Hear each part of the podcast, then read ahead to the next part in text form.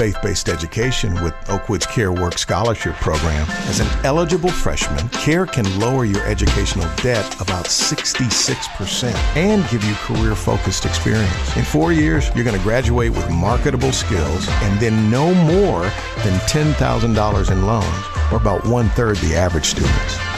Believe, belong, be here. Ask your OU enrollment specialist about the CARE program today.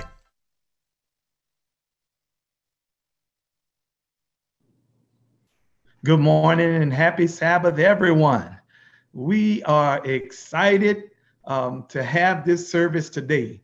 I can't believe that we're at the end of Camp Meeting 2020 with our theme for the whole week being Craving the Heart of God. And I'm trusting that at the as we are now at the conclusion of our virtual camp meeting, that each of us are very desirous of being closer to God, being like God, uh, so that we can reflect him in this world. What the world needs today is individuals who are reflecting God.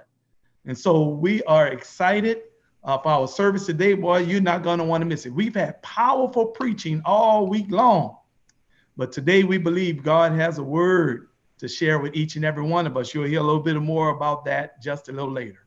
We are also uh, pleased and excited to have on the president of the Mid America Union Conference, Elder Gary Thurber. Elder Thurber, we want you to come on and just give us, give us some words of welcome. Thank you so much, Elder Bernard. It's so good to see you and to be part of this this morning, this special camp meeting Sabbath. I, I won't lie to you. I wish uh, we were all at the G. Alexander Bryant Auditorium today, because frankly, I'm just going to miss hearing everyone sing and the fellowship and the worshiping together. But since the COVID virus is still afoot, I'm at least thankful we can all meet virtually this morning. Thank you for the invitation to give greetings from the Mid America Union this morning. I've been thinking hard about what to say to the Central States Conference. If we're going to be honest, one would have to say it's been a difficult few months. First, the COVID virus hit, We've lost family and loved ones. We, we've been pained as we've watched them get sick and suffer. In addition, businesses have shut down, jobs have been lost, families have been left high and dry. And then, of course, the, the murder of George Floyd at the hands of five white officers. And then the subsequent shooting of Rayshard Brooks, and all this on the heels of Breonna Taylor and Ahmaud Arbery. What a brutal reminder that it all is not well in our society and even in our church. But this is Sabbath, a God given day of rest, and I pray healing as well. There's no other place I'd rather be than right here with you. I pray our worship today will, will be a foretaste of what it's going to be like when we all get to heaven and we can worship together with no more sin, sorrow, or pain. On behalf of the Mid America Union, thank you for your spirit, your courage, your amazing grace during this troubling time. I have watched firsthand how you're carving out a path forward in this broken world, and you've been a witness to me. I want to thank you. And I want you to know that you are loved and, and admired by your union office team. And it's an honor to serve you. And, and please know, as a team, we are learning and exploring new ways in which our church can respond better and come alongside each of you to fight the rampant racism that still exists today. It is my prayer, in the midst of all the hatred and violence of this world, that your hearts will be filled with hope, courage, and love. Because the King of Kings, the one who is just, the one who has said that he will come and make all things right very soon, is worshiping with us today. God bless, and it's wonderful to be with you today. Thank you, Elder Thurber. Um, your kindness and genuineness, uh, we, we really do appreciate it. We appreciate your affirmation of what we as a people experience and go through and what we're experiencing now and what we're feeling now. Um, your kindness will not be forgotten. Thank you so much for taking time out of your schedule to be with us this morning for our final Sabbath celebration of virtual camp meeting 2020. It's our prayer time now, everyone. And we, we've been praying all week that God would work miracles and God would move and perform many wonderful blessings. And so uh, we today when we pray, as I pray, uh, I'm going to be asking God to remember all of those things. So let's just bow our heads for a word of prayer at this time. Father, which art in heaven, we're thankful that you have been with us all week long. We've been experiencing you and having a great opportunity to worship together. Uh, we wish we could all be together. Uh, as Elder Thurber pointed out, at the G. Alexander Bryant uh, Gymnasium where we could sing together and give each other holy hugs and all those kinds of things. But because of the outbreak of this disease, Lord, it has caused us uh, to adjust. So we're glad that we can worship this way. Lord, thank you for what you've been doing and what you will continue to do. We say thank you in advance. Today, Lord, we're asking you to remember everything that we've been pleading for throughout this week the outpouring of your Holy Spirit, the healing of this nation of the coronavirus. We need racial healing and reconciliation.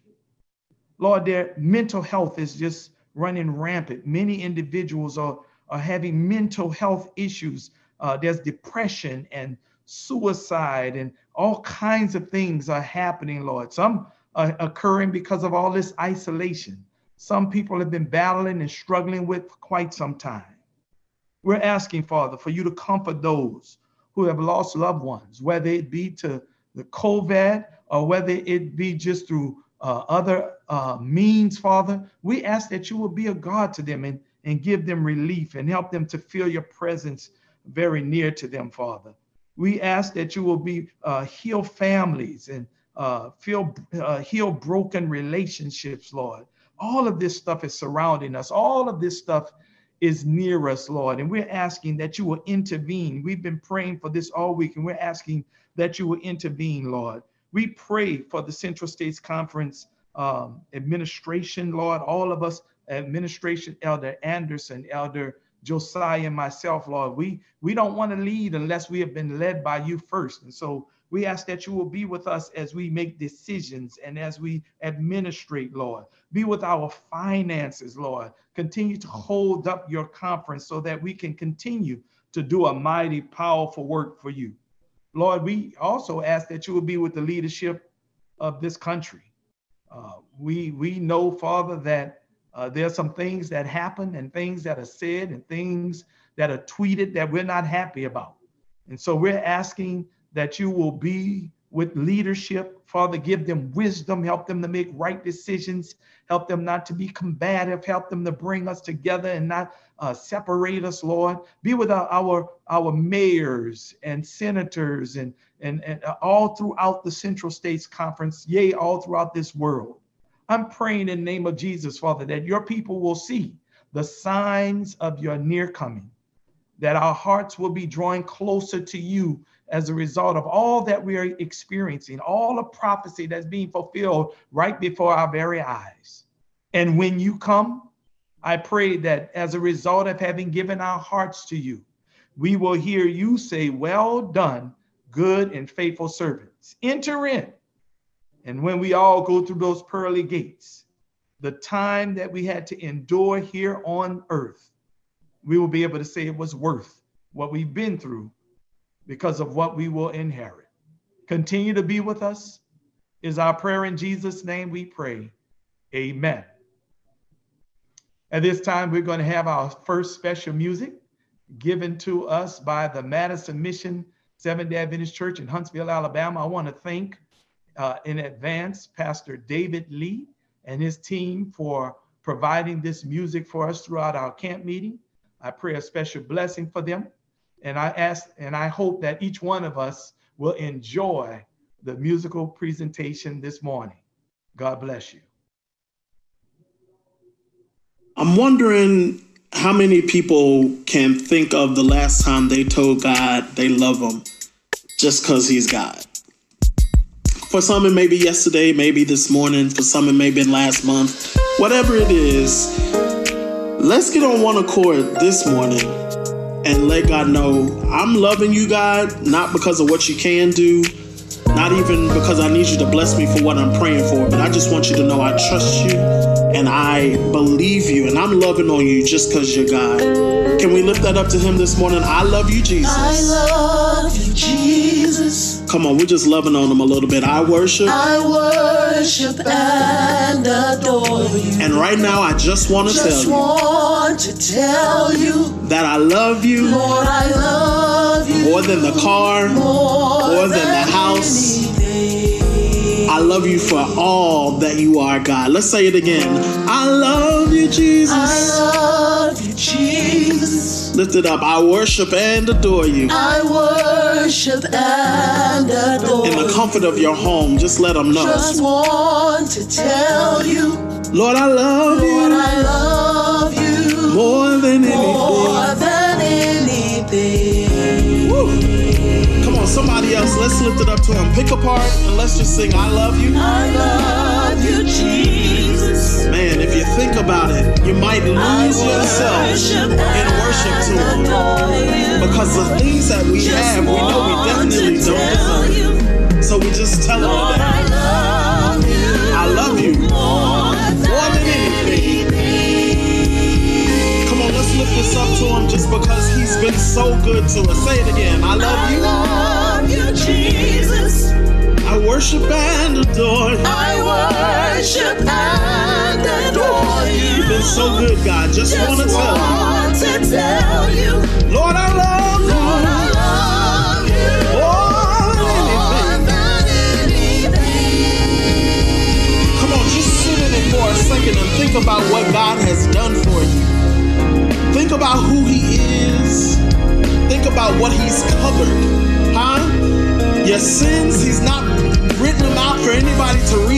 the sand. But He's just here for you and He lets you know, hey, in spite of all of that, I still love you. Come on, let's sing it to Him right here. This is my favorite part. Jesus went Because of what He did on Calvary's cross. Huh? We no longer have to worry about being lost, but we have a right and a chance at eternal life. Come on, lift it up to him. Let's lift it up in one voice here. They hung him high, hung him high, they stretched him wide, stretched him wide, and he did it willingly. his Songwriter said he never said a mumbling word. That. There's no love like the love that Jesus has for us, huh? That's love. Come on, let's say it to him again. Pick apart. Let's hung him high. hung him high, They stretched him wide. stretched him wide, He hung his head That's love. I get excited when I think about these kind of things because I know I don't deserve it. I'm excited about this part of the story too. That's not how.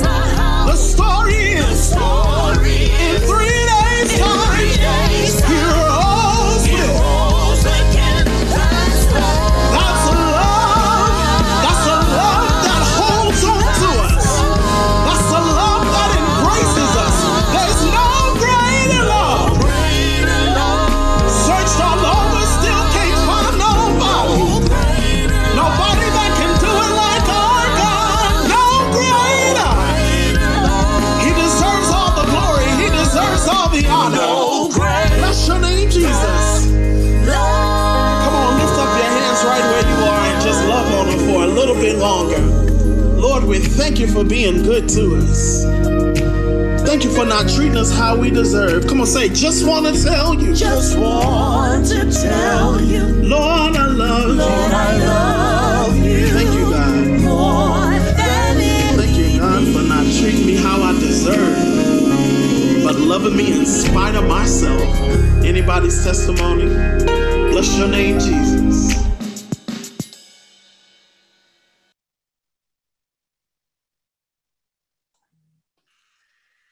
Amen, amen, and amen. Happy Sabbath, everybody. That is love. And aren't you so glad that that's not how the story ends? In three days, God rose again. Aren't you thankful for all that the Lord has done for you and how he has blessed you? I don't know about you, but I am so thankful this morning. Happy Sabbath again, everyone. This is Pastor Joe from Kansas City, pastor of the Linwood Boulevard SDA Temple, and it is my responsibility to lead you in offering. I just want to um, remind you and give you a little history. You know, history recounts that on Freedom's Eve or the eve of January 1, 1868, the first watch night services took place. And if you're not familiar with what those watch night services are, it was on that night that enslaved and free African Americans gathered in churches and private homes all around the country awaiting the news that the Emancipation Proclamation had taken effect. At midnight, slaves in Confederate states were declared to be legally free. And Union soldiers, history recounts, many of whom were Black, marched on the plantations and across cities in the South, reading small copies of the Emancipation of Proclamation, spreading the news of freedom in all of the Confederate states. But however, if you know your history, you know that everyone in the Confederate territory would not be immediately set free.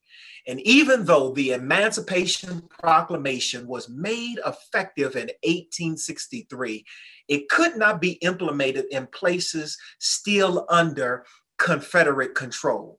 And so, as a result, in the westernmost Confederate state of Texas, enslaved people were still not free until freedom came on June 19th, 1865, when some 2,000 Union troops arrived in Galveston Bay, Texas.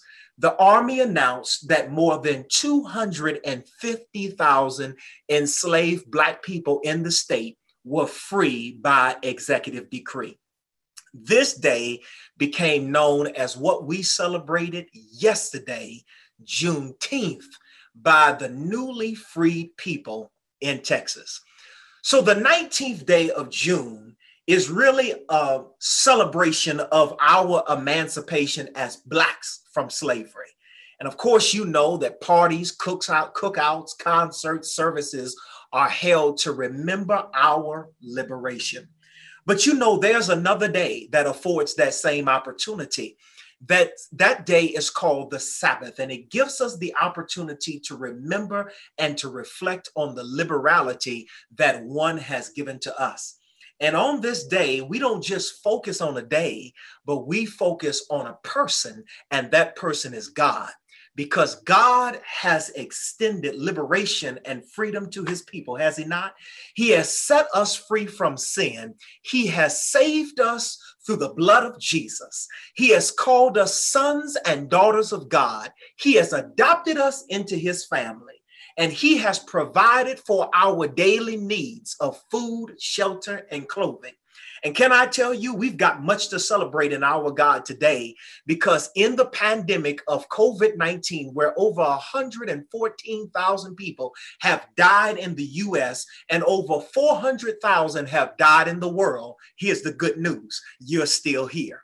And where there is racial injustice that is prevalent and many have lost their lives, look at you, you're still here. And where natural disasters have taken the lives of many, guess what? You're still here. And for that, you should celebrate your God. And normally, when you're celebrating someone else, like a graduation, you bring a gift. And the Bible tells us in Psalm 103 and verse 2 that we are never to forget the benefits that God has given toward his people. And so, our gift to God today should be the returning of our tithes and offerings, which is a sign of our faith in an unseen God and our gratitude for what He has done. And God has made us a promise that if we will return to him, he will shovel it back to us, giving us favor in the famine and giving us prosperity in the midst of this pandemic. And so today, my brothers and sisters, I have my tithe envelope as a sign of faith that God is going to do what he said that he would do. And on his day, the day that we celebrate in liberation for what he has done to set us free from the chains and the shackles of sin, I don't know about you, but I want to bring my gifts. So I want to encourage you, you at your local churches, you already know how to give. And so I want to encourage you, whether that's Cash App or whether that's Adventist giving, that you would do so. But on this Sabbath, we want to give a special gift to our Central States Conference because we can't do ministry without you. Before we ask you for anything, we just want to say a big thank you to your faithfulness in March, April, and May during this time of the pandemic. The giving has been wonderful and extraordinary. And today we're going to call for a special offering. We're going to put a bold request out there for our conference. We want to raise $10,000 for Central States Conference. I didn't say $10. I didn't say $100. We're going to stretch our faith today. And if God has been good to you, I want to encourage you to give a, a liberal gift to the conference that provides you with wonderful pastors, great churches, and resources so that our churches can continually function. And hasn't this virtual camp meeting been such a blessing? I know that you can say that you have learned, that you have grown, and that the Lord has blessed you in a mighty way. So if you say yes to that, I want to encourage you to give this morning. Here are the ways in which you can do it. You see it on your screen. You can go to central-states.org, click on how to give, and um, and then go to online giving, and you can give there. Also, you can download uh, Adventist the Adventist Giving app, or you can go to AdventistGiving.org and search for the Central States Conference Church and give that way or you can download the Central States Conference app, click on giving and choose the Central States Conference from the list from the list. Or you can download Cash App, or if you already have it, go right there and put in our handle, dollar sign CSC3301. However, you choose today to give, let the Holy Spirit lead you and press you. And I hope that you will give liberally to bless your conference and also your local church. I want to pray a prayer blessing over you today. And so if you have your offering, you have your hand, maybe you've already given it electronically, whatever you have, I'm going to invite you to lift your hand now uh, as we pray together. Father God, we want to thank you so very much for the opportunity to return to you because on this day, we celebrate the great liberation that you have given us from the shackles of sin. But Lord, also how you have blessed us with all of the temporal things that we need to supply and to stand day by day. And so, Lord, I pray in the name of Jesus that as we return to you in faith, as we give you an offering of gratitude and generosity for all that you have done for us, for sustaining our lives, for putting food and shelter and clothing uh, over us, oh God, and to us for taking care of our children and, and, and, and giving us good health and taking care of our vehicles and protecting us from danger seen and unseen and taking care of our homes, oh God, and providing us with jobs and giving us much in a time of famine and giving us prosperity even in the midst of a pandemic. Lord, we pray that you would receive our offering and that you would be pleased with it. And you made a promise this morning that if we would give it to you, you would shovel it back to us. So open up the window of heaven, oh God, and pour back those blessings upon our homes, our finances, our cars, our vehicles, over our spouses, our children, God, on our health, on our protection, oh Lord, on our churches, over our conference. We ask, Lord, that you would do exceedingly abundantly above whatever we could think, ask, or imagine. And we will bless your name for all that you would do. We thank you, God, for how you have come through today, is our prayer in Jesus' name and for his name's sake. We say together, Amen and amen. It is at this time we are going to have our introduction to our speaker brought to us by Pastor Christian Josiah, who is our Vice President for Administration. Thank you, Pastor Eichner, and praise the Lord, everybody, for that's not how the story ends. Man, I'm gonna tell you, man, for in three days he rose again. I don't know about you all out there, but I am excited today, man. I got, look, I got my towel I'm not even preaching, but I'm already sweating. Uh, but man, it's good to be here with you in worship today, my Central States Conference family. Uh, of course, we wish we were in person, uh, but but because of this pandemic. Uh, but here's, here's what the Bible says: where two or three are gathered in His name, come on, that He is in the midst, and God is not relegated by buildings. Uh, so the buildings might be closed, but ministry and church is open. Uh, I don't know how, much, how many out there to, have, have been blessed by the messages that we've heard from night to night. On Sunday night, we started out with Pastor Kimberly Bulgen in the central area, the pastor of the New Beginnings uh, Seventh day Adventist Church. And then we went to the Great Plains with Pastor Marcus Larivo uh, from the Allen Chapel Seventh day Adventist Church in Nebraska. Then we went on up to the Great Lakes Pastor Jonathan Fields in Minneapolis, the epicenter uh, of, of, of the George Floyd uh, uh, protests that are taking place and his death.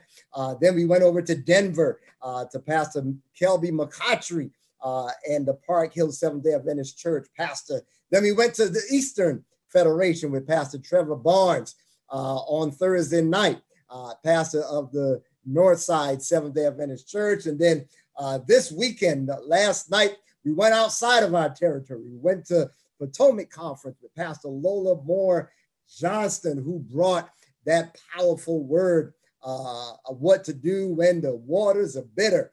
Uh, and today, oh man, I'm excited uh, because today I have the distinct uh, privilege and pleasure of introducing via interview style uh, Dr. James R. Doggette, the pastor, uh, the senior pastor of the Patmos Chapel Seventh day Adventist Church in Orlando, Florida. So we're going all the way down to Southeastern Conference. And I just want to know, first of all, Dr. Doggette, how you doing, man? How you doing? Man, man, I'm feeling real good. In fact, you have me lit and on fire. If I can get some of your energy, I can run on for a long time and not get tired. Oh man, listen, man. Well, you've been running a long time, and many of us uh, look at you as a mentor to us, even though we may not have pastored in your presence, man. We've learned so much from you, so much from your ministry. Uh, but for those out there who may be wondering why I'm so excited and I'm fastening my seatbelt right now, uh, I'm gonna I'm gonna ask you a few questions, man, so so so our people can get to know uh, who you are. First of all, uh, tell tell us tell us about your call into ministry. I heard that you got a lot of preachers in your family, uh, like I do in mine. I tried to run from that thing, uh, but tell us a little bit about your family, man, and uh, how you were called to the ministry. It's a quick story. I mean, really, I um, observed ministry from the inside for a long time. My grandfather was a minister. My grandmother was a Bible worker. My father, a minister. My uncle, a minister. My brother, a minister. And my son is actually a minister now. I just always wanted to be one. That is until it was time. I got to Oakwood University and I started clowning my freshman year. Decided I wasn't going to be a minister. I was going to go ahead and be a, an eye doctor. Don't ask me where I got that from, but I was going to be an eye doctor. And so I, I didn't even go to my classes early on. Uh, but at the end of the day, God grabbed me, pulled me back over into the theology department. And when I got there, it felt like home. I knew I was supposed to be in ministry, and the rest is history. I, have dedicated my life to it, and I'm going to keep doing it until I stop breathing. Amen. Amen. Amen. What a testimony. Uh, running in one direction and God pulling you back in a different. I'm a witness, my brother. I'm a witness, man. Uh, I could have saved money with all them business degrees, but but hey, here, here I am 20 years later, man. But listen, man, tell us a little bit about your academia. So so, so we know you are a doctor, and that's not an honorary doctorate. That's not just a made-up thing. Uh, but tell us a little bit about your your theological degrees and uh, how the Lord uh, took you into academia, uh, even to become a professor uh, at Oakwood University. Yeah, I've always been very interested in learning from the very beginning. And when I got myself together at Oakwood, I went ahead and I followed a straight course and got through the theology department there and got a degree in ministerial theology in four years. And then I went out into ministry, got a call into Southwest region. Um, while there, they told me, go on back to school after your first year in the field. So I went to Andrews University and got my MDiv degree. Then I came back out and began to pastor. And a friend of mine, Dr. Emil Peeler, and I were actually out talking one day and said, you know what, we need to go ahead and get our doctoral degrees. They're just some doors that are closed and some information we don't have if we don't do it. So we went to Claremont, the School of Theology at Claremont in California, and we got our Doctor of Ministries degrees. Um, and I'm glad I did. I'm glad I did because I got exposed to some information I would not have otherwise known about ministry and life in general. So it's been a wonderful trek educationally. Amen. Amen. Amen. For, for the sake of time, ladies and gentlemen, uh, I'm not going to belabor you with all the places that he's pastored in, in, in California and Arkansas, Louisiana, uh, in Huntsville, um, in, in, in, Texas. Uh, now, now he's a senior pastor at the uh, Patmos Chapel, Seventh Day Adventist Church in Orlando. But I, but I, I, want you all to hear something. So, so when I was at Andrews, uh, I remember coming down uh, and and and hearing about this place called Madison Mission. Uh, matter of fact, it, it, got so hyped up in, up in Berrien Springs that we actually brought uh, Wayne Buckner and some of the Madison Mission family up uh, to do a concert for us up there in, uh, in, in, in Michigan. Can you tell us a little bit about, about how God placed this burden on you to, to, to take ministry to, to another level? Even though you were there at Oakwood, you were there teaching, you know, of course, everyone understands that that, that Oakwood is like the mecca uh, of Black Adventism, but God put something on your heart. Tell us a little bit about uh, that ministry there that you started. Yeah, the short story is this that when I came to Oakwood, I discovered that there was an army of young people that were dying to do work in an authentic way. In other words, the way they knew how to do it. Uh, the churches in the city were great churches and they were thriving churches, but they were still a quiet army of young people who had a lot to give and for whatever reason didn't feel like there was the opportunity to give all they had. Um, and so I, I, I got with some of my prayer partners, we prayed about it, and God impressed us to start a ministry. And we had in mind, especially those people who are not actively involved in the churches of the city, largely because of stylistic issues. There was just a generation of emerging musicians and singers who knew music and interpreted it a different way. Um, I did my doctoral studies in liturgy and uh, knew a little bit about it. And so we were able to create a platform for individuals who are half in and half out, some who were considering whether they wanted to stay in this thing or not, others who felt their gifts were beginning to atrophy, dry up, and die. And we just opened it wide for young people to be able to use the gifts they had to advance the cause of Christ. It caused a lot of people a lot of fear because they didn't know where we were heading with it. But God was in it, so we were very confident that He was taking us somewhere good. And it did go somewhere good. There are a lot of people today who are in yes. the kingdom, solid, active, because of what God led us to start years ago. Amen. Amen. Amen. Thank you so much, man, for that vision uh, and courage. It takes courage to launch out into the deep. Um, and we we we we thank you for that. Tell us a little bit before we close out this interview time. Uh, I'll let you go and get ready for the word. Uh, tell us a little bit about the man. Uh, are you are you married? Do you have kids? Uh, we see a nice little picture behind you, uh, powerful picture. So tell us a little bit about your family. About oh your yeah, family. Oh yeah. My family's my pride and joy. First of all, my wife is Erin Doggette. She's actually a native of uh, Nebraska, Omaha, Nebraska. So all I right. thank, thank that part of the country for producing such a wonderful woman. Amen. She is my wife, and um, she is a college professor. She's completing her uh, PhD degree right now in leadership. And I thank God for her, my number one fan, my greatest supporter, and the one who will always tell me the truth. And then I do have a, a number of children, a number of them. Uh, we got four sons, and we have one daughter, and we are grateful for them. Uh, great examples ahead of me. That picture behind me has my father over on the end. Uh-huh. He's here with me now in Orlando, and he really led the way um, in our family in the ministry. He also told us, You're going to Oakwood.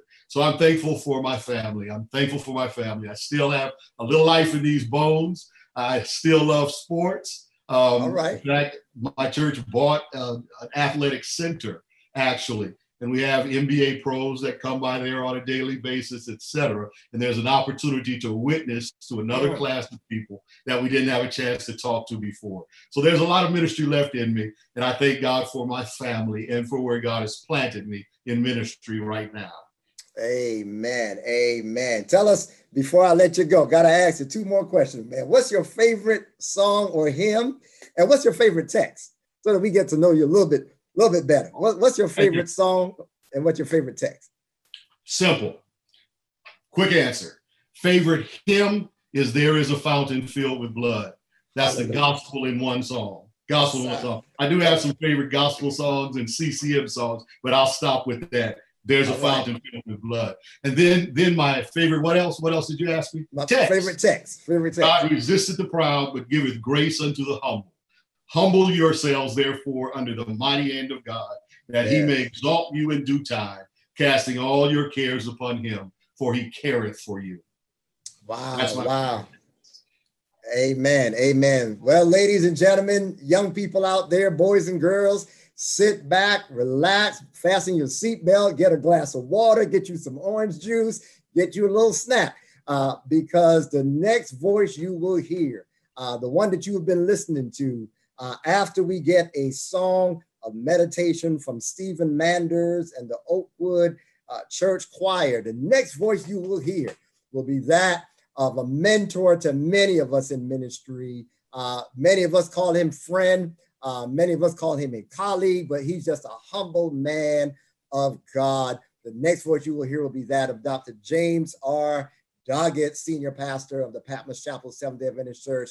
Hear ye the word of the Lord through God's man.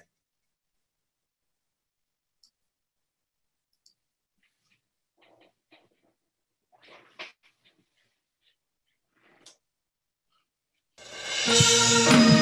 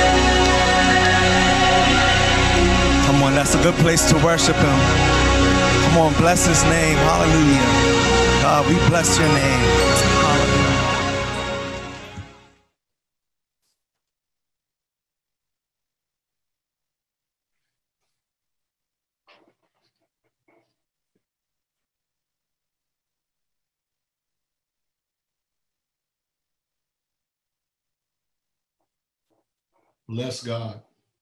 That song was amazing. In fact, I use the word heavenly. Let's bow our heads now for a word of prayer and ask God to speak to us in loud and clear tones. Father in heaven, we thank you so much for the privilege that is ours to assemble via the blessing of technology on this day, to celebrate your Sabbath, to listen to your word, to share in a worship experience. I do ask that you would be with us in a marked way. As I now open up the pages of your holy word to declare what you want us to know for this very hour, I pray that you would overshadow me with your spirit and give to me the kind of clarity that defies what is human and the kind of power that comes directly from your throne. Speak to us now, touch our heads, give us knowledge, touch our hearts, inspire us, and move us to live a transformed life, we pray. In Jesus' name, amen. Amen. Praise God for an opportunity to be with the saints of the Central States Conference. One of my favorite people is your president, Elder Bernard. Roger Bernard is an inspiring leader. He's a transformational leader, is what I would call him. And in fact, he is the man for these times to lead this conference. Because God has some special things he wants to accomplish, he sets up special leaders like Elder Bernard to give counsel to as God counsels him. And I trust that you're respecting him and that you are, in fact, following his lead as he follows God. Thank you so much for this invitation. And uh, Pastor Jay, thank you for that great introduction. I thank you so much. The essential story of my life is this that God called me into ministry. He tells me what to do. Some people, like you, Elder Josiah, said that I was fearless, for instance, in starting Madison Mission, but I don't see it that way. I'm much more afraid to tell God no. When He tells you that there is a vision He wants you to run with, I just won't tell Him no. People can say no. Well, they haven't seen what I've seen. They weren't in that prayer closet when God was talking directly to me. So I don't get mad at them that they don't understand or know. But I tell you what, I don't fear man. I do respect my God, and I will not tell him no.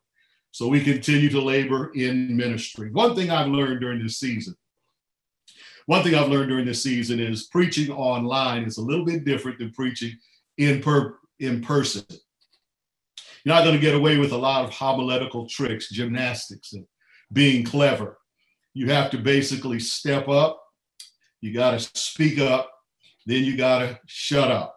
In other words, get to it because people have the uh, opportunity to click you off and turn somebody else on. They don't even have the pressure of having to figure out how to walk out of church if they don't like the sermon.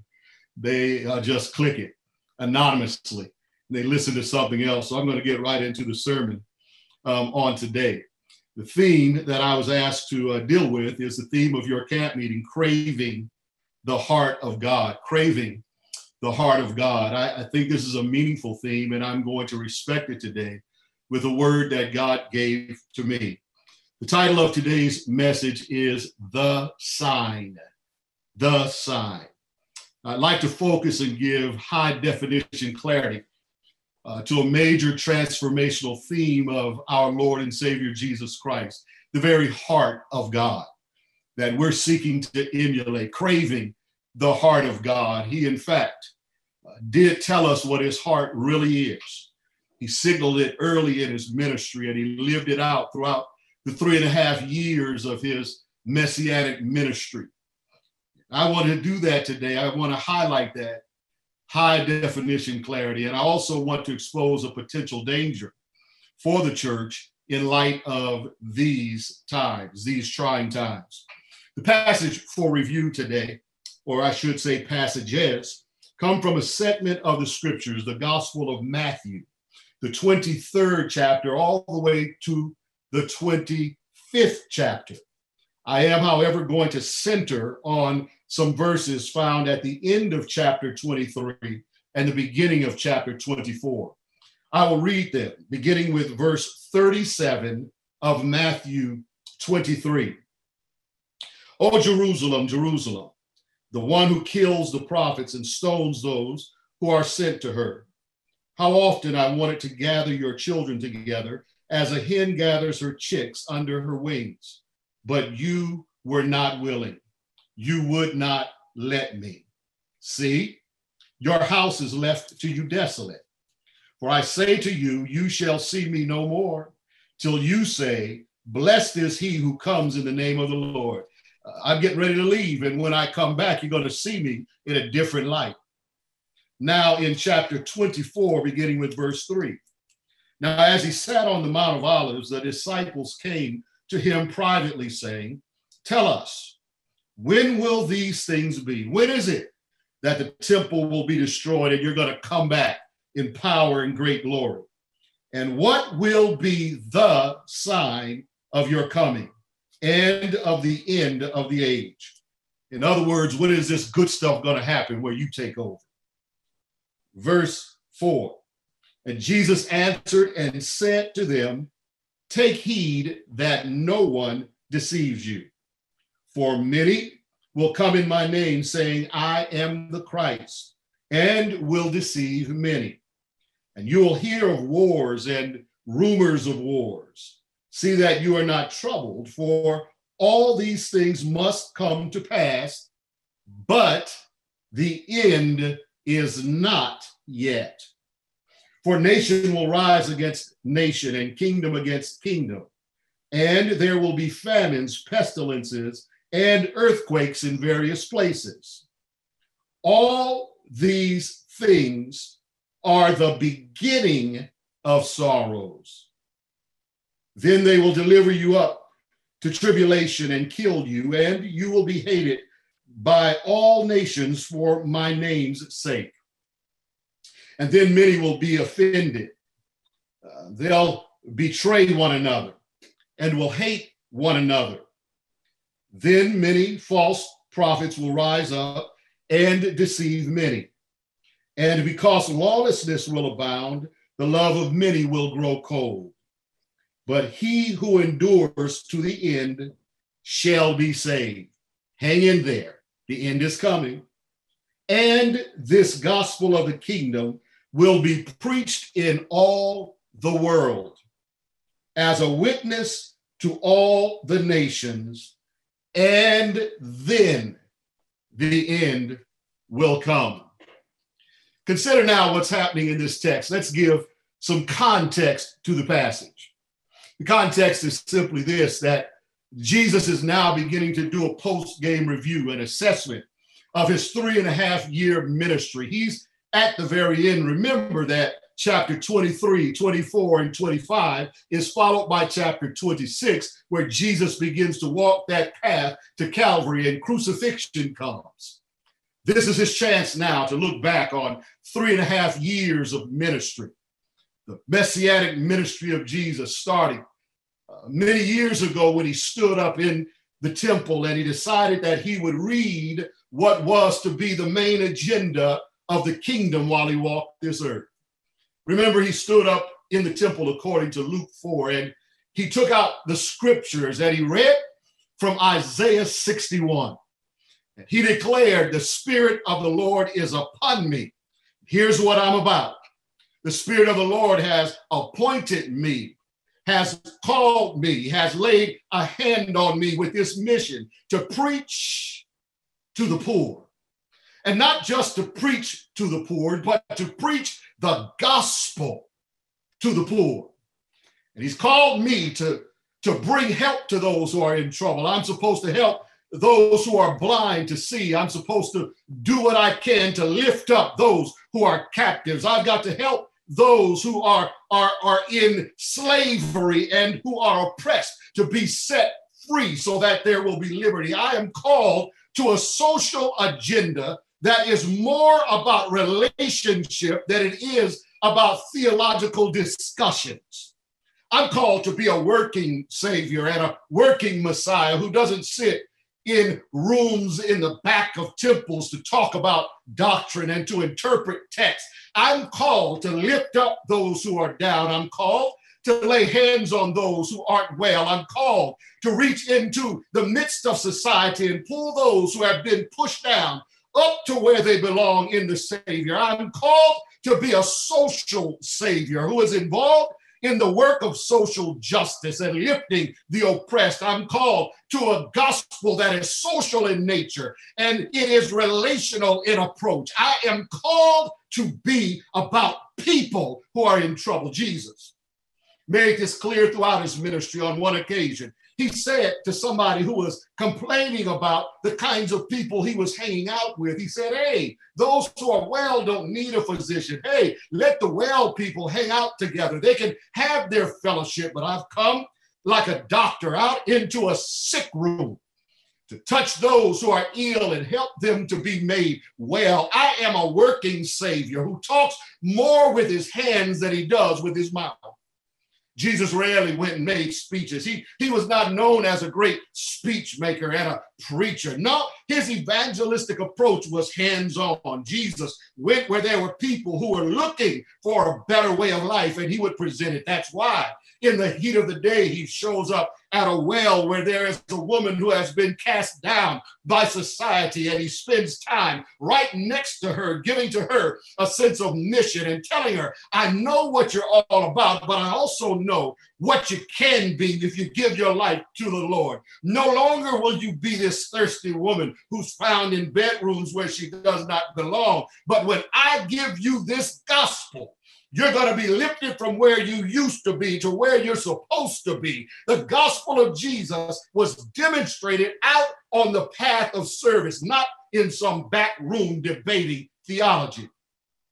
On one occasion, when he was making a speech to his disciples, teaching like rabbis did those students who wanted to learn, he was in the temple teaching when a woman was brought to him and thrown down at his feet. This was a woman who was wrapped up in a soiled sheet. She had been caught in the very act of adultery, dragged through the streets of the city, down the middle aisle where Jesus was delivering his sermon, dropped at the feet of Jesus, and Jesus immediately turned on those who considered themselves righteous, and he declared while writing down their sins, If you guys are without sin, then go ahead and throw stones at her. He was saying in so many words, I came for people like this and you all ought to be joining me in this work instead of criticizing those who are not like you. Jesus was not a speech maker, Jesus was a hands on deliverer.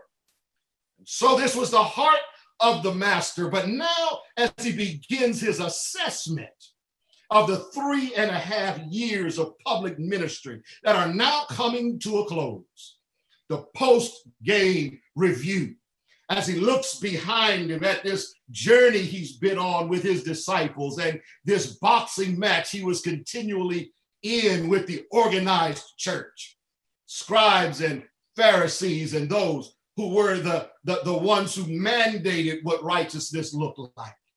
Jesus begins to give his assessment. That's that's chapter 23. And, and the picture he paints of the church is not a good one.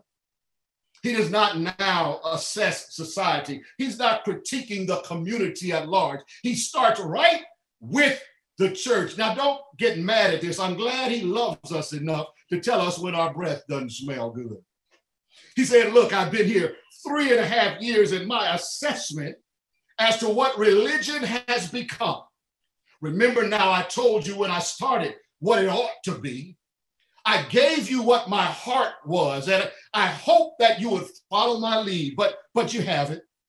He then goes on to call those who are running the church, the, the very workers in the church, the heart of the church. He begins to call them by a specific name, some seven times, like he wants them to really get it. He says, hypocrites. Hypocrites. What is a hypocrite? A, a hypocrite is essentially one who wears a mask because they have assumed a character.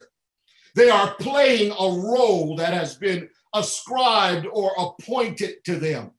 It's not who they are, it's they're trying to act like something else. So they have a mask on, and now Jesus unmasked them seven times, saying, Hypocrites, fakers, you're not real. And then he begins to declare woes on the church. Woes. Woe. Woe simply means in, in Greek, it simply means I am aggrieved at what you are. Whoa. It's a synergistic compounding woe. Each time he says it, he, he raises his pitch and he gives it with a little more punch. He gets a little louder with it and, and he's shaking his head saying, Whoa, after three and a half years of trying to pull you into a kind of religion that is not so, um, so full of condemnation, but is full of compassion, that is not so much intellectual, but is more relational Look at who you are. Whoa. He goes on to talk about, he says, you guys, you guys are blind guides. You all, you all make up all these crazy rules and you put them on people, but you can't even carry them yourself blind guys. You concentrate on crazy, dumb stuff and you make up rules to justify yourself. You even say dumb stuff like, if you swear by the temple, then you don't have to follow through with that pledge. But if you swear by the gold of the temple, then you've got to go ahead and follow through with that pledge. Jesus says that's just dumb. You pay tithe on, on mint and cumin and anise and these tiny little things. You're weighing it, making sure you don't get that rule wrong. But but you pay no attention to the stuff that really matters. Stuff like stuff like mercy. Yeah, stuff like faith. You, you, you don't pay attention to what matters most. In fact, what you care about is the outside of the vessel. You wear these phylacteries and wide bordered gowns so people will know that you're religious and that you're a leader in religion, but you don't take care of the inside. You uh, uh, would never wear a stud in your ears or, or a ring on your finger. However, inside of your whited sepulcher are dead men's bones. You do not understand the heart of the gospel, but indeed you are always trying to look good, making pretense by praying long prayers, and and and, and you're constantly doing this. You you you you strain at a gnat, but you swallow a camel. You don't get it. You try to find the best places to sit in public. You like the greetings when people call you rabbi and make you feel special. It is an outward form of religion, but your heart isn't right. You're making so many rules that when you travel the globe to find a convert who will buy into your culture, they end up being twice a child of the devil than you are yourself. He says, Whoa, I'm done with it. Your house is left to you desolate. I'm out of here. I, for three and a half years, have tried to gather you like, like a hen gathers her chicks. I wanted to put you under my wings in a protective place, but you would not let me. Your ceremonies have gotten crazy.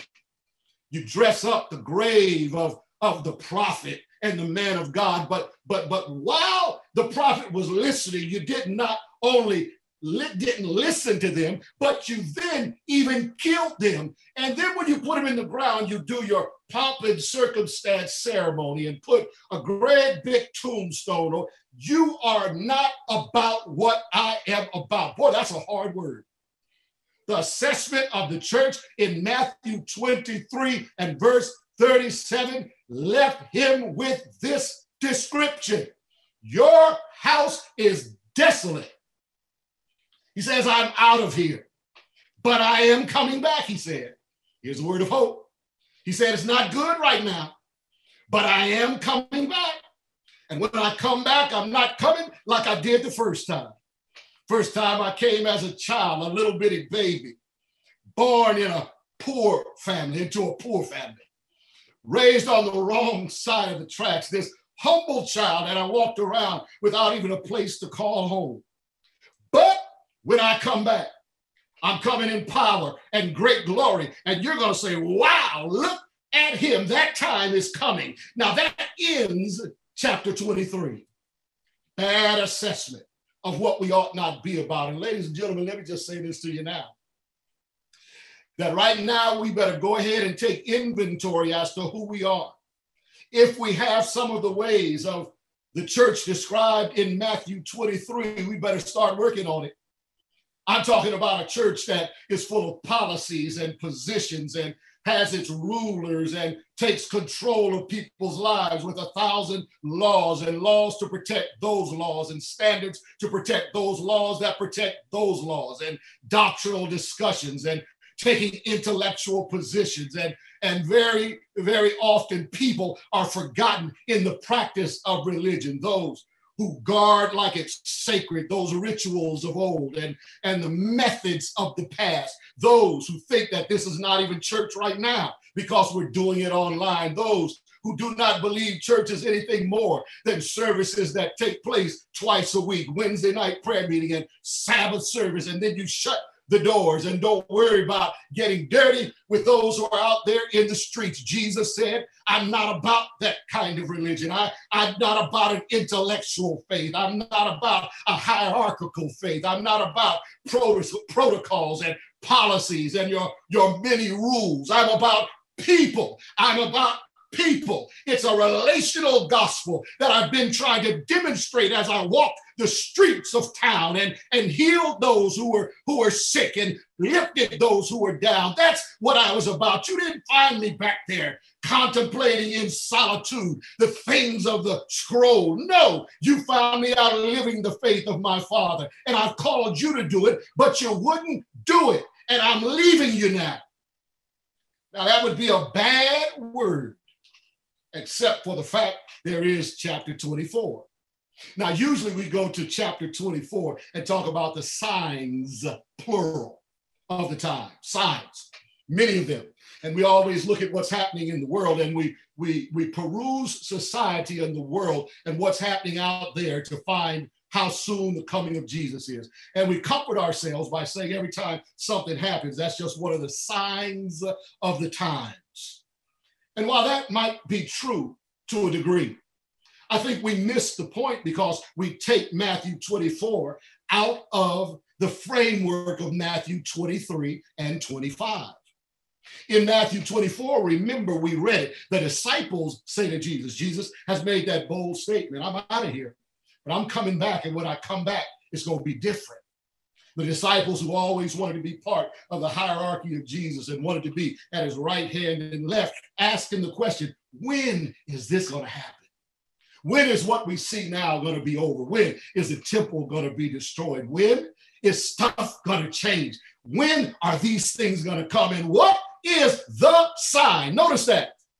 Singular, not plural. What's the sign of your coming? I'm going somewhere. Stay with me. What is the sign? Not the signs.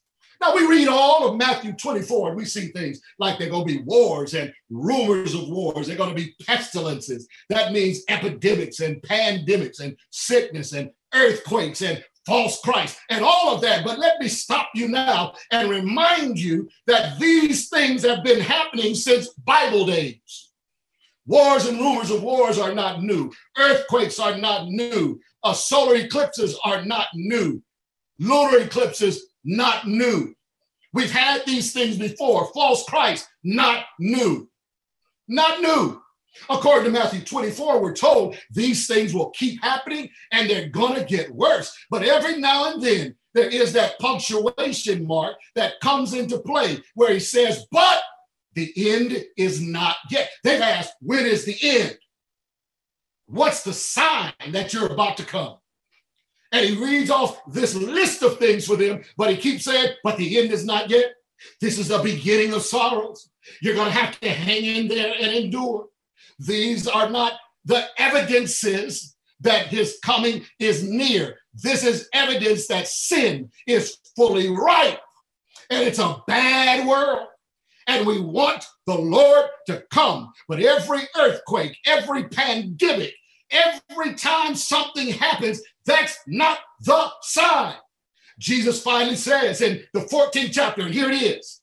They're asking, Lord, when are things going to be different? When, when, when? When are you coming to set up your kingdom? Here it is, Matthew 24 14. He says that the gospel of the kingdom will be preached in all the world as a witness to all the nations.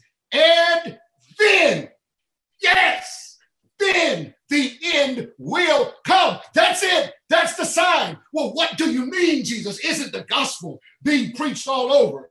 I pass out tracts every week and I invite people to come to the evangelistic meeting. Lord, what do you mean that the gospel will be preached to all the world as a witness and then the end will come? Remember, there's a word in there this gospel.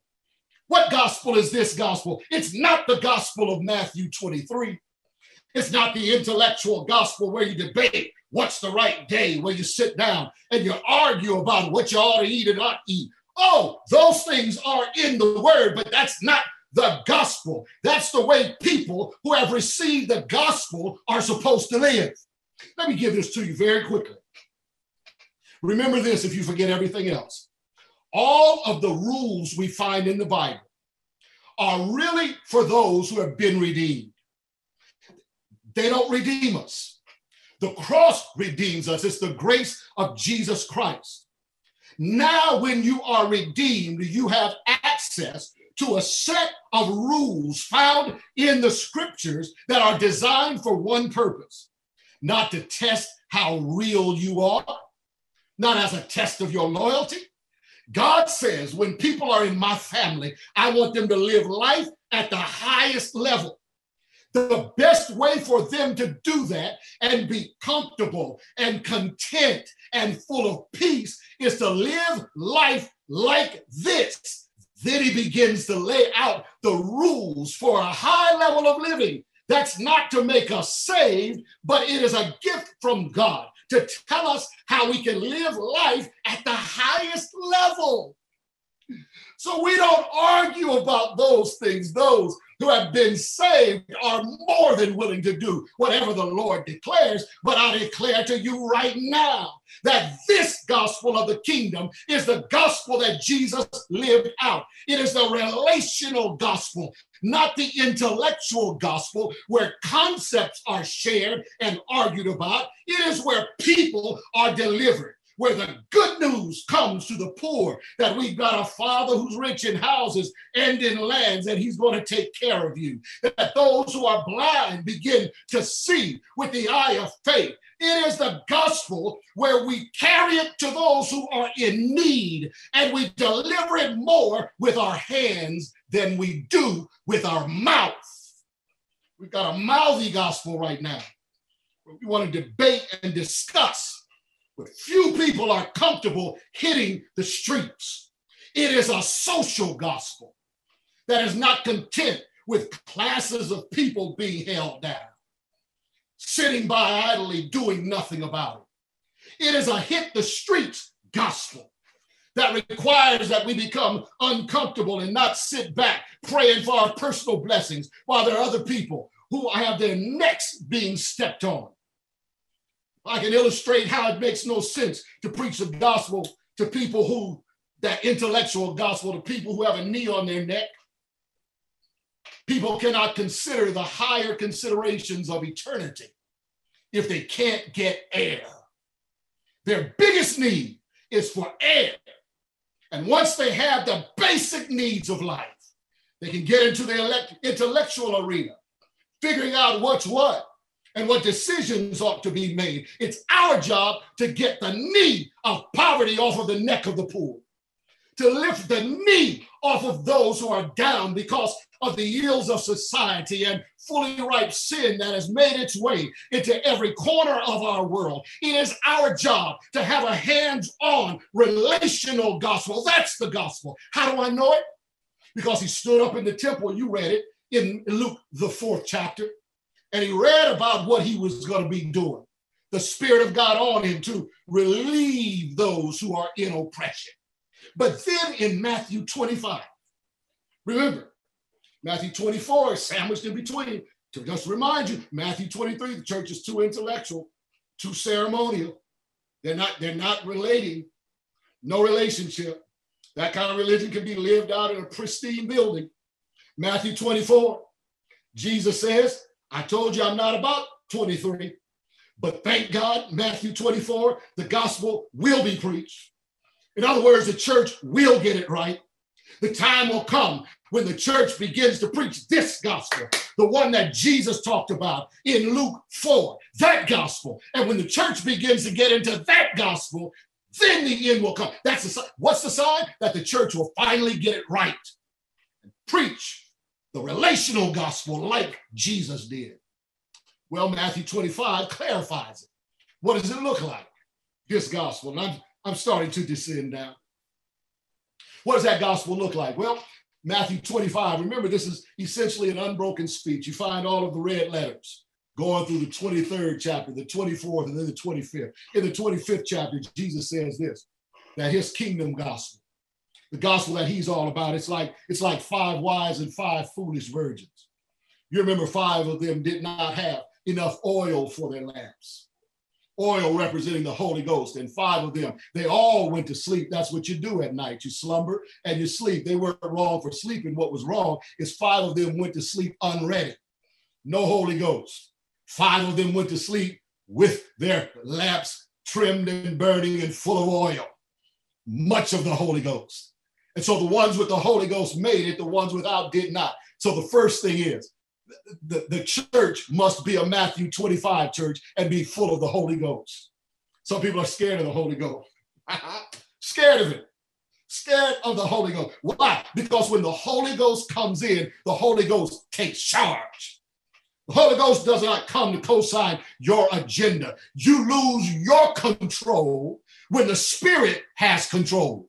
He speaks to our minds and our hearts, and he says, I'm willing. In fact, the Bible says that anybody who asks for the Holy Ghost receives it. Anybody, you want it? Ask. Holy Spirit will come in. But many times we don't want it because the Holy Ghost will start rearranging your house, taking control of things. And we love control. We don't like to admit it, but we try to control everything. We, we're afraid of the kind of liberty that God gives. I preached a sermon recently and I talked about all these rules. My dad, who was in ministry well over 40 years, he's now in his 80s, asked him uh, what he would do differently if he had to go into ministry again, if he was starting over. He said, I would not push so many rules. I would get people more in love with Jesus and the things that the Bible says I would preach and teach and let people work out the other stuff themselves. Now, you fill in the list of those rules that we've made and have enforced on other people because we believed it was the best way for them to live, but we can't find a text for it. I'm gonna leave you alone. We, we got to quit that. When the Holy Ghost comes, the Holy Ghost instructs, the Holy Ghost leads and guides. So the church that we want to be is a Holy Ghost filled church that doesn't cling to control.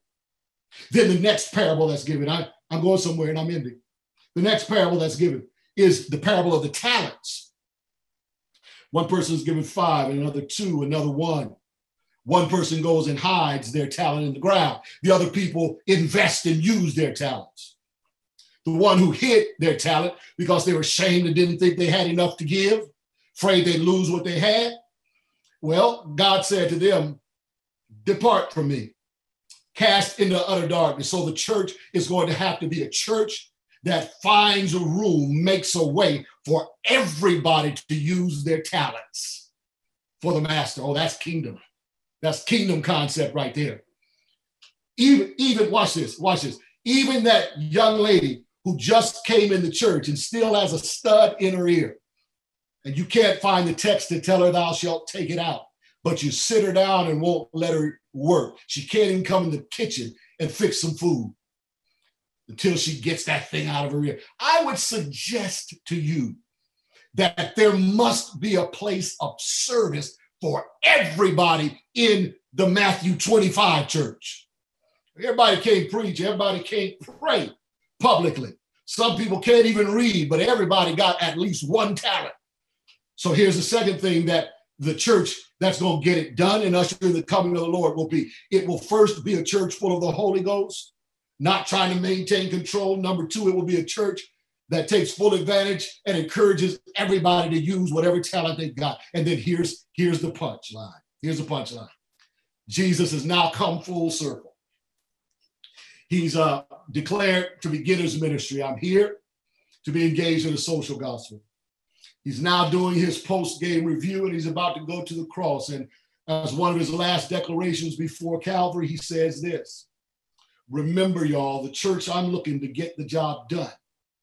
And when it gets the job done, I'll come. But that church is going to have to be like the sheep I described in Matthew 25, where when there is a judgment scene, and there they are at the judgment bar of God, at the very end, when he divides the sheep from the goats, to the goats to my left, lost, sheep to my right, yes, well done. What is the dividing line? What is the ultimate question that clinches it? What's the clincher? What divides up God's true people and the way the church ought to be from those who are not the actors that he described in the 23rd chapter, the hypocrites with the mask on, acting religious, but but no religion really in them. What's the dividing line? What's the difference? Lord, are you going to ask them a theological question? Are you? Are you? What, what is the question? What is the judge about to ask? Here's what he asks. He says, Where were you when I was hungry? Did you feed me?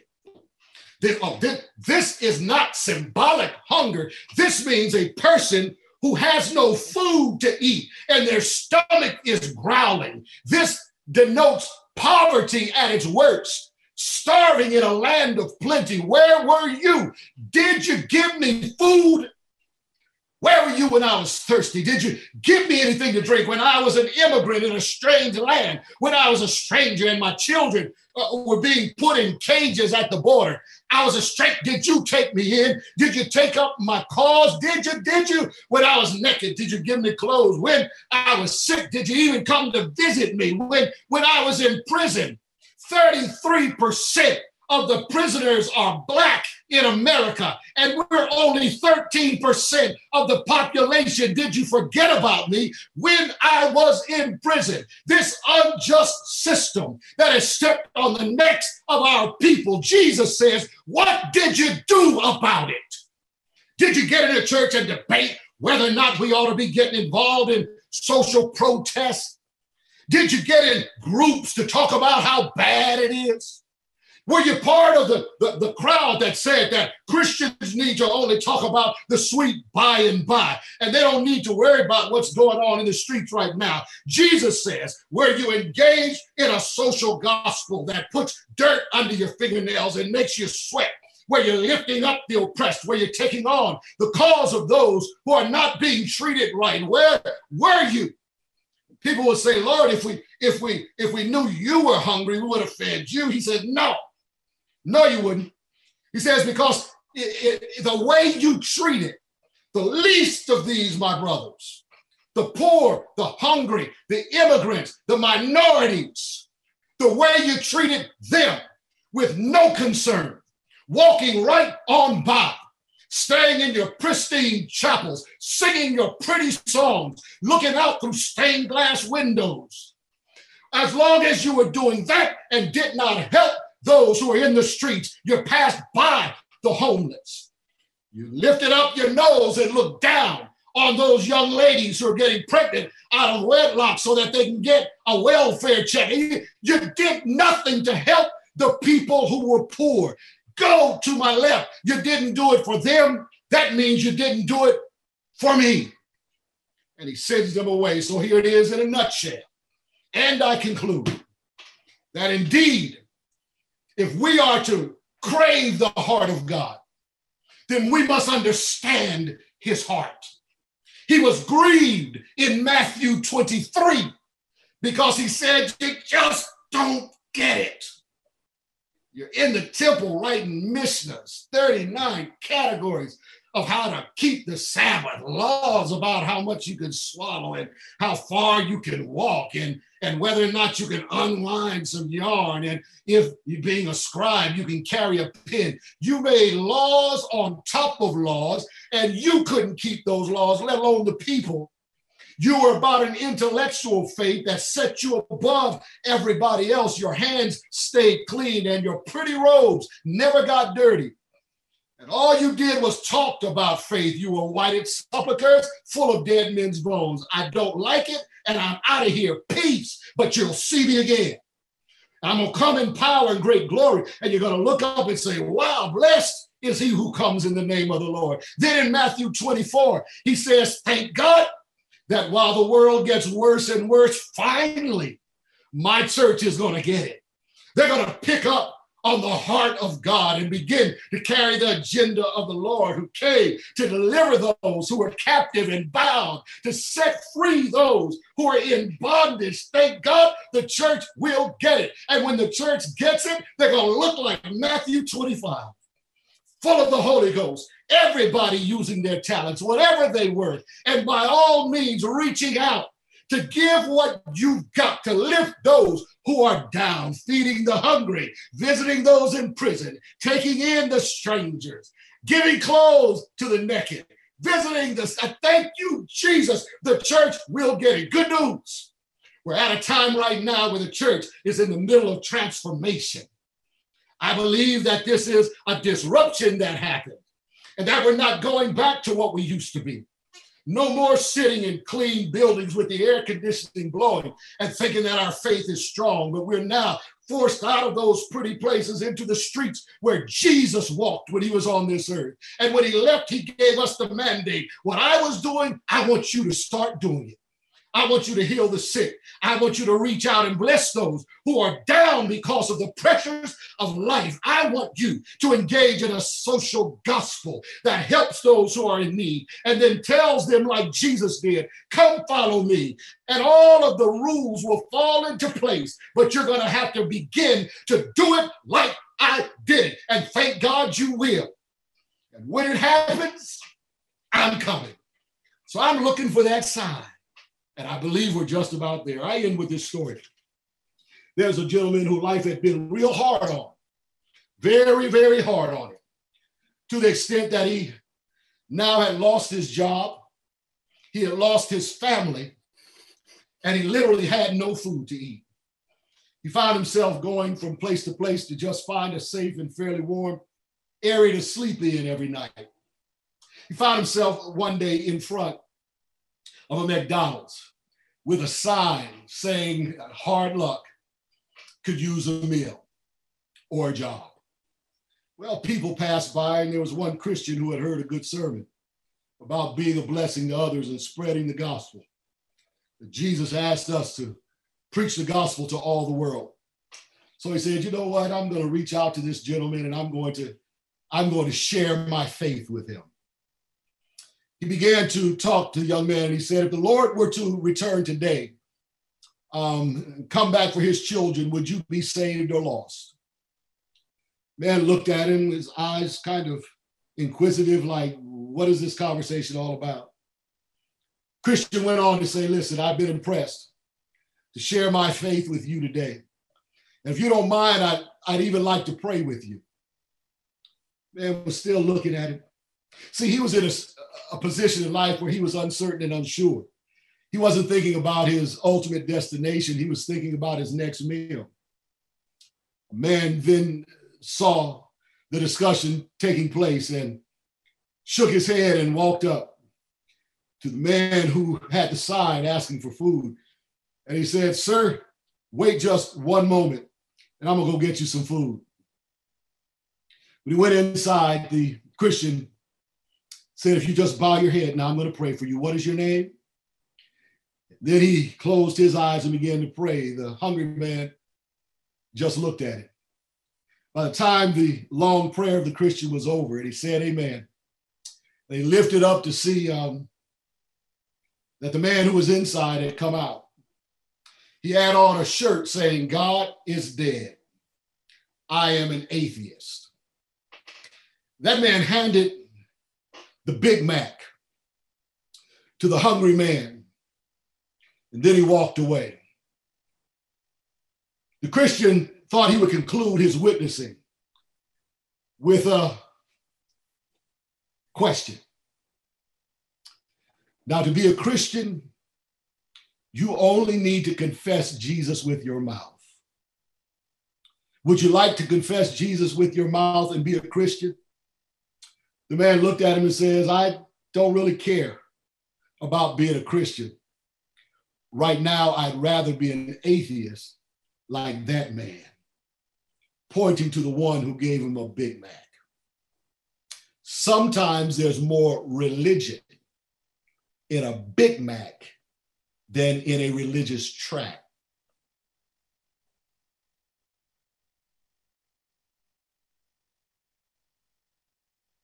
You can't get to the mind until you've gotten to the heart.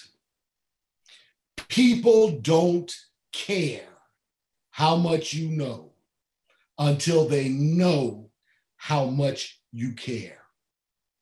It's time for Black Adventists, white Adventists, Hispanic Adventists, every Adventist to become socially active Get out there and do what you can under the unction of the Holy Ghost and the power of God and make a change in the lives of people because it's time for us to be Matthew 25 Christians, and then the end will come because that's the sign. It might be that you want to give your heart to the Lord and be a Matthew 25 Christian will be told by God to go to the right everlasting life. You don't want to hear from him that you might have been right about some of the teachings, but your heart was wrong and far from me. On the screen right now, there is a number for you to text and simply register your desire to give your heart to God. It might be that you want to return to him. Perhaps you want to be baptized for the first time, maybe. You just desire prayer for the infilling of the Holy Spirit so that you can be the kind of Christian Jesus was, who impacted the world and turned it upside down in just three and a half years of public ministry, caring for those who are in need. If you crave the heart of God, then you must fall in love with people and invest your talents, all that you have, in lifting others so that they can see Jesus. Just text that number, and there will be those who will follow up with you and pray with you, give you necessary instructions, and provide opportunities for you to be a Matthew 25 Christian. I hope you understood the message today. I pray that the Holy Ghost drives it home to your heart and that there's a transformation in the way we do this thing called religion. No more Matthew 23, all Matthew 25 from this day forward. Father, I thank you for the opportunity to look into your word. I thank you that the sign that you will return is that the church will get it right and begin to preach this gospel, the very gospel that Jesus lived when he walked this world. I ask that you would give to us a made up mind, impart to us the Holy Ghost, so that we have the strength and wisdom to proceed and make a difference in our homes, our neighborhoods, our cities, our churches, and ultimately a difference in this world. And when you come again, may we be part of your blood washed army who you tell to go to the right and enter into life eternal. In Jesus' name, amen. God bless you all. Thank you so much for the opportunity to share with you on today. Dr. Doggette, what a powerful word. Uh, I, I have my Bible sitting right here with me, man, and I've been I've been running through these texts, and uh, man, I see uh, chapters 23, 24, and 25 in a whole nother light. Um, man, and I want to be a Matthew 25 Christian. What a powerful word. It was meat in due season. And man, we are so blessed that you stopped by today to share with us, man. We we are we want in Central States we want to be a church full of the Holy Ghost. We want to be a church where we allow everyone to use their talents. And we want to be a church that look like the sheep in Matthew 25. Man, what man, what a word. uh, we uh, listen, everyone. Uh, I know that you were blessed today. You could just write in that chat section. Um, you know, I was blessed. I was blessed. And then we want to remind you that if you are, if you want to to have someone pray with you, you want to uh, have some Bible studies, you want to accept the Lord as your Lord and Savior, you want to be baptized, we, we have a, a line that you can text us on uh, 913 214 2281. That's a private line. You can text us and we will have someone get in, in touch with you. Uh, we have pastors all around the Central States Conference area. If you are not in the Central States Conference, we can connect you with pastors near you. Just text us 913 214 2281, and we will make sure that you receive the attention that you need. Uh, what a wonderful day. What a wonderful way to uh, conclude the preaching services of our virtual camp meeting, Craving the Heart of God. What a powerful, powerful word. Oh man, uh, this, this has been good, everyone. Uh, we do look forward to a time when we can come back together, but hopefully when we come back together, it will be because we, um, we have a different mindset and we're seeking to look like Matthew 25 Christians. Uh, before we go to our final announcements, uh, our ministers, the ministers' wives, uh, some of the ministers' wives uh, from the Central States Conference wanted to leave you with some encouraging words.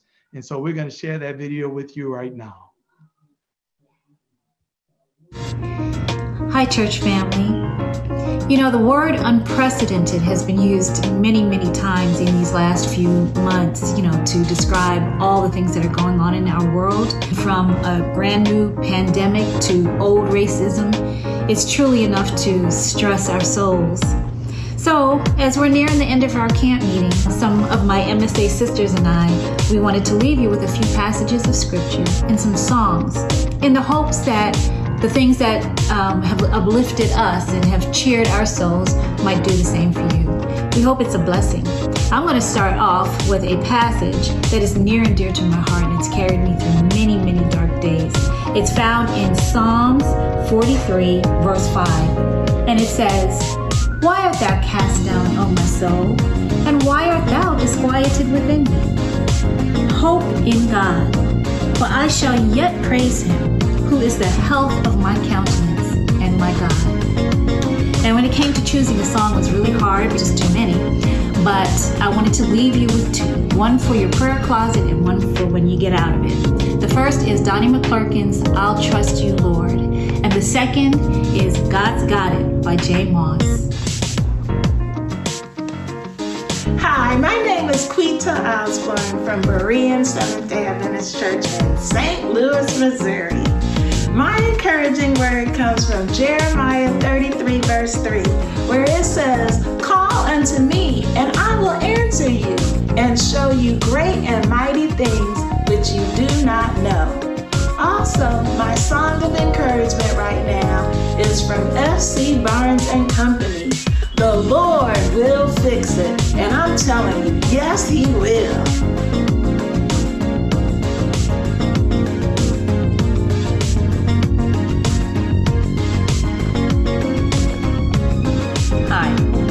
Dylan Henry, and I attend Beacon Light in Kansas City, where Dr. Dion Henry pastors. And my go to text in times of anxiety comes from 1 Peter 5, verse 7, which reads, Cast all your cares upon him, for he cares for you. And I believe that God knows each of us by name, which leads me to my favorite song, which is from Tasha Cobbs, You Know My Name. God bless.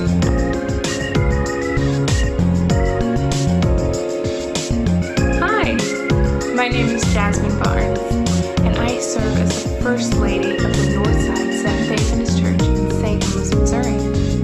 When I think of a verse that will bring me encouragement when I'm just feeling stressed out at home, I think of Philippians chapter 4 and verses 6 and 7. And it reads Be anxious for nothing, but in everything by prayer and supplication Your be known to God.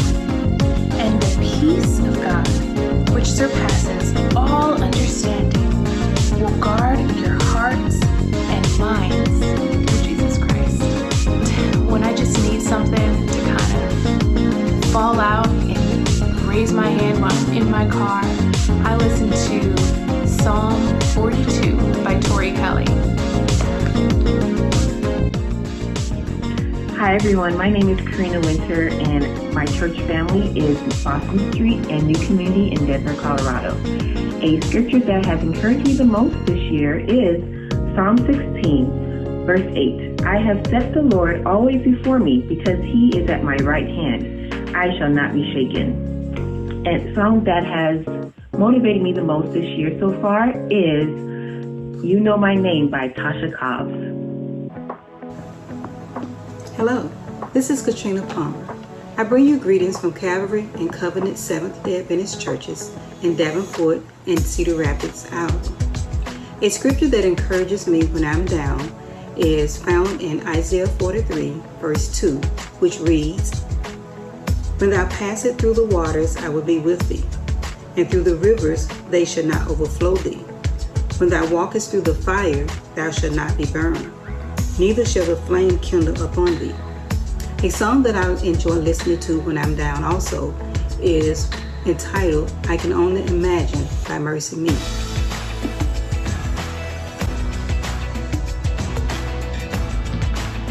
Hi, my name is Kelly Paris. Agape Multicultural is my home church.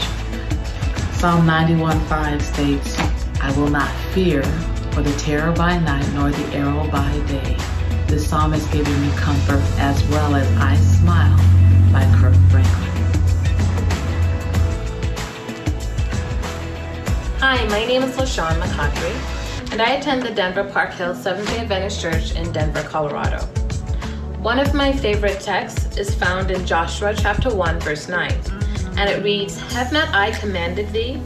Be strong and of a good courage. Be not afraid, neither be thou dismayed, for the Lord thy God is with thee wheresoever thou goest. One of my favorite songs recently has been God of Angel Armies by Donald Lawrence and the Tri City Singers. This song has ministered to me and has encouraged me, and I hope it would do the same for you. God bless you. Stay encouraged. Hello, everyone. I'm Nordia from Kansas City, Missouri at Linwood Boulevard Seventh day Adventist Church. And the scripture that has spoken the most to me in these difficult times has been Hebrews chapter 13 and verse 8. And it simply says that Jesus Christ is the same God yesterday, today, and forever. And the song that has spoken the most to me in these difficult times has been Jehovah Sabaoth by D. Lawrence, also called God of Angels Armies. God bless you. Hello, my name is Nishina Hackle, and my husband serves in St. Louis, Missouri at Agape Seventh-day Adventist Church. And I'm going to share with you today Hebrews 11.1, and the song that encourages me is How Great Thou Art. Hebrews 11.1 Now faith is confidence in what we hope for and assurance about what we do not see. Hebrews is a reminder to me that our Father wonderfully, wonderfully created us and he has so much in store for us. We were created with a purpose and a future.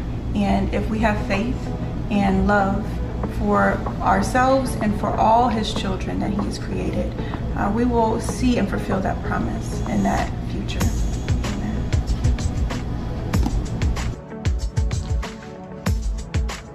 Greetings from Iowa. Hi, my name is Carolyn Irby, and my husband and I have the privilege of ministering to two churches the Philadelphia SDA Church in Des Moines, Iowa, as well as the New Life Christian Ministries in Waterloo, Iowa. I want to share a verse with you today that I find very encouraging. It's a promise from God, and it's found in Isaiah chapter 41, verse 10. It says, Fear not, for I am with you. Be not dismayed, for I am your God. I will strengthen you. Yes, I will help you. I will uphold you with my righteous right hand. And a song that I find uplifting. I go to it and I listen and I'm blessed. It's called Depending on You by Jean Moore. Hi, my name is Melody Fields, and I attend the Ebenezer Fellowship Seventh Adventist Church in Minneapolis, Minnesota. And one of my favorite Bible texts is Joshua 1 9. And what I love about it is that I personalize it just for me. And it says, Have not I commanded? Melody shall be strong and of good courage. Be not afraid, neither shall Melody be dismayed. For the Lord her God is with Melody wherever she goes. I also like um, to go to music as a way to comfort myself in times of need. And one of my favorite songs is Fred Hammond's song, More of You, and also a song by Todd Galberth called Lord, You Are Good. Thank you so much for allowing us to share with you.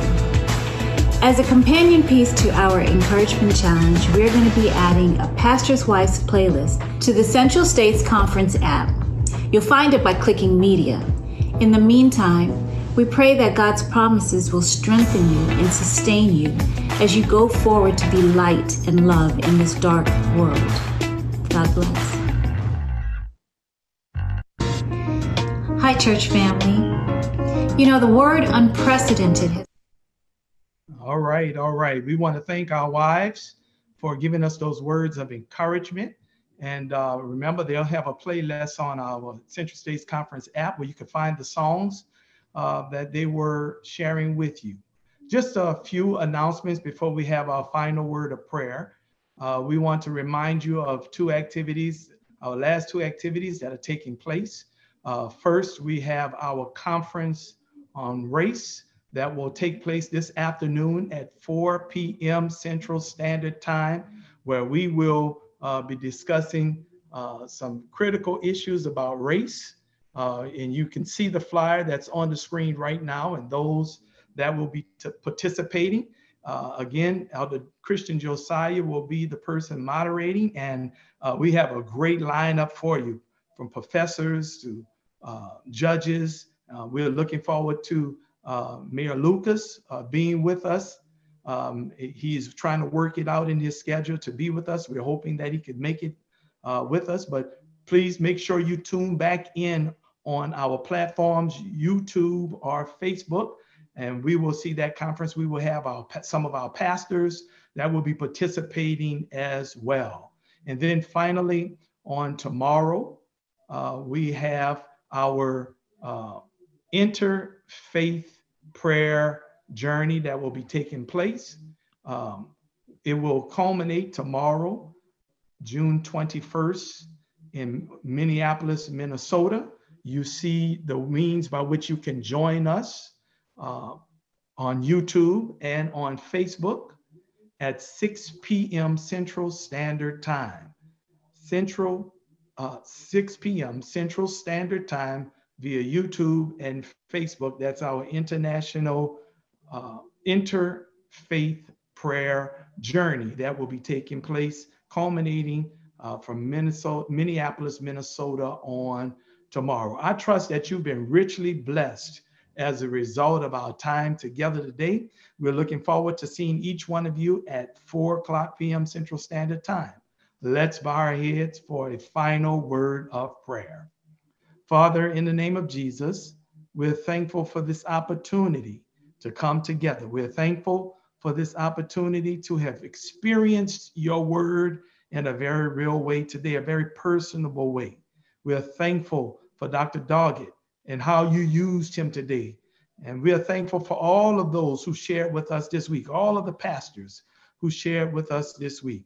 I pray, Father, that all of their messages will, will not have fallen on deaf ear.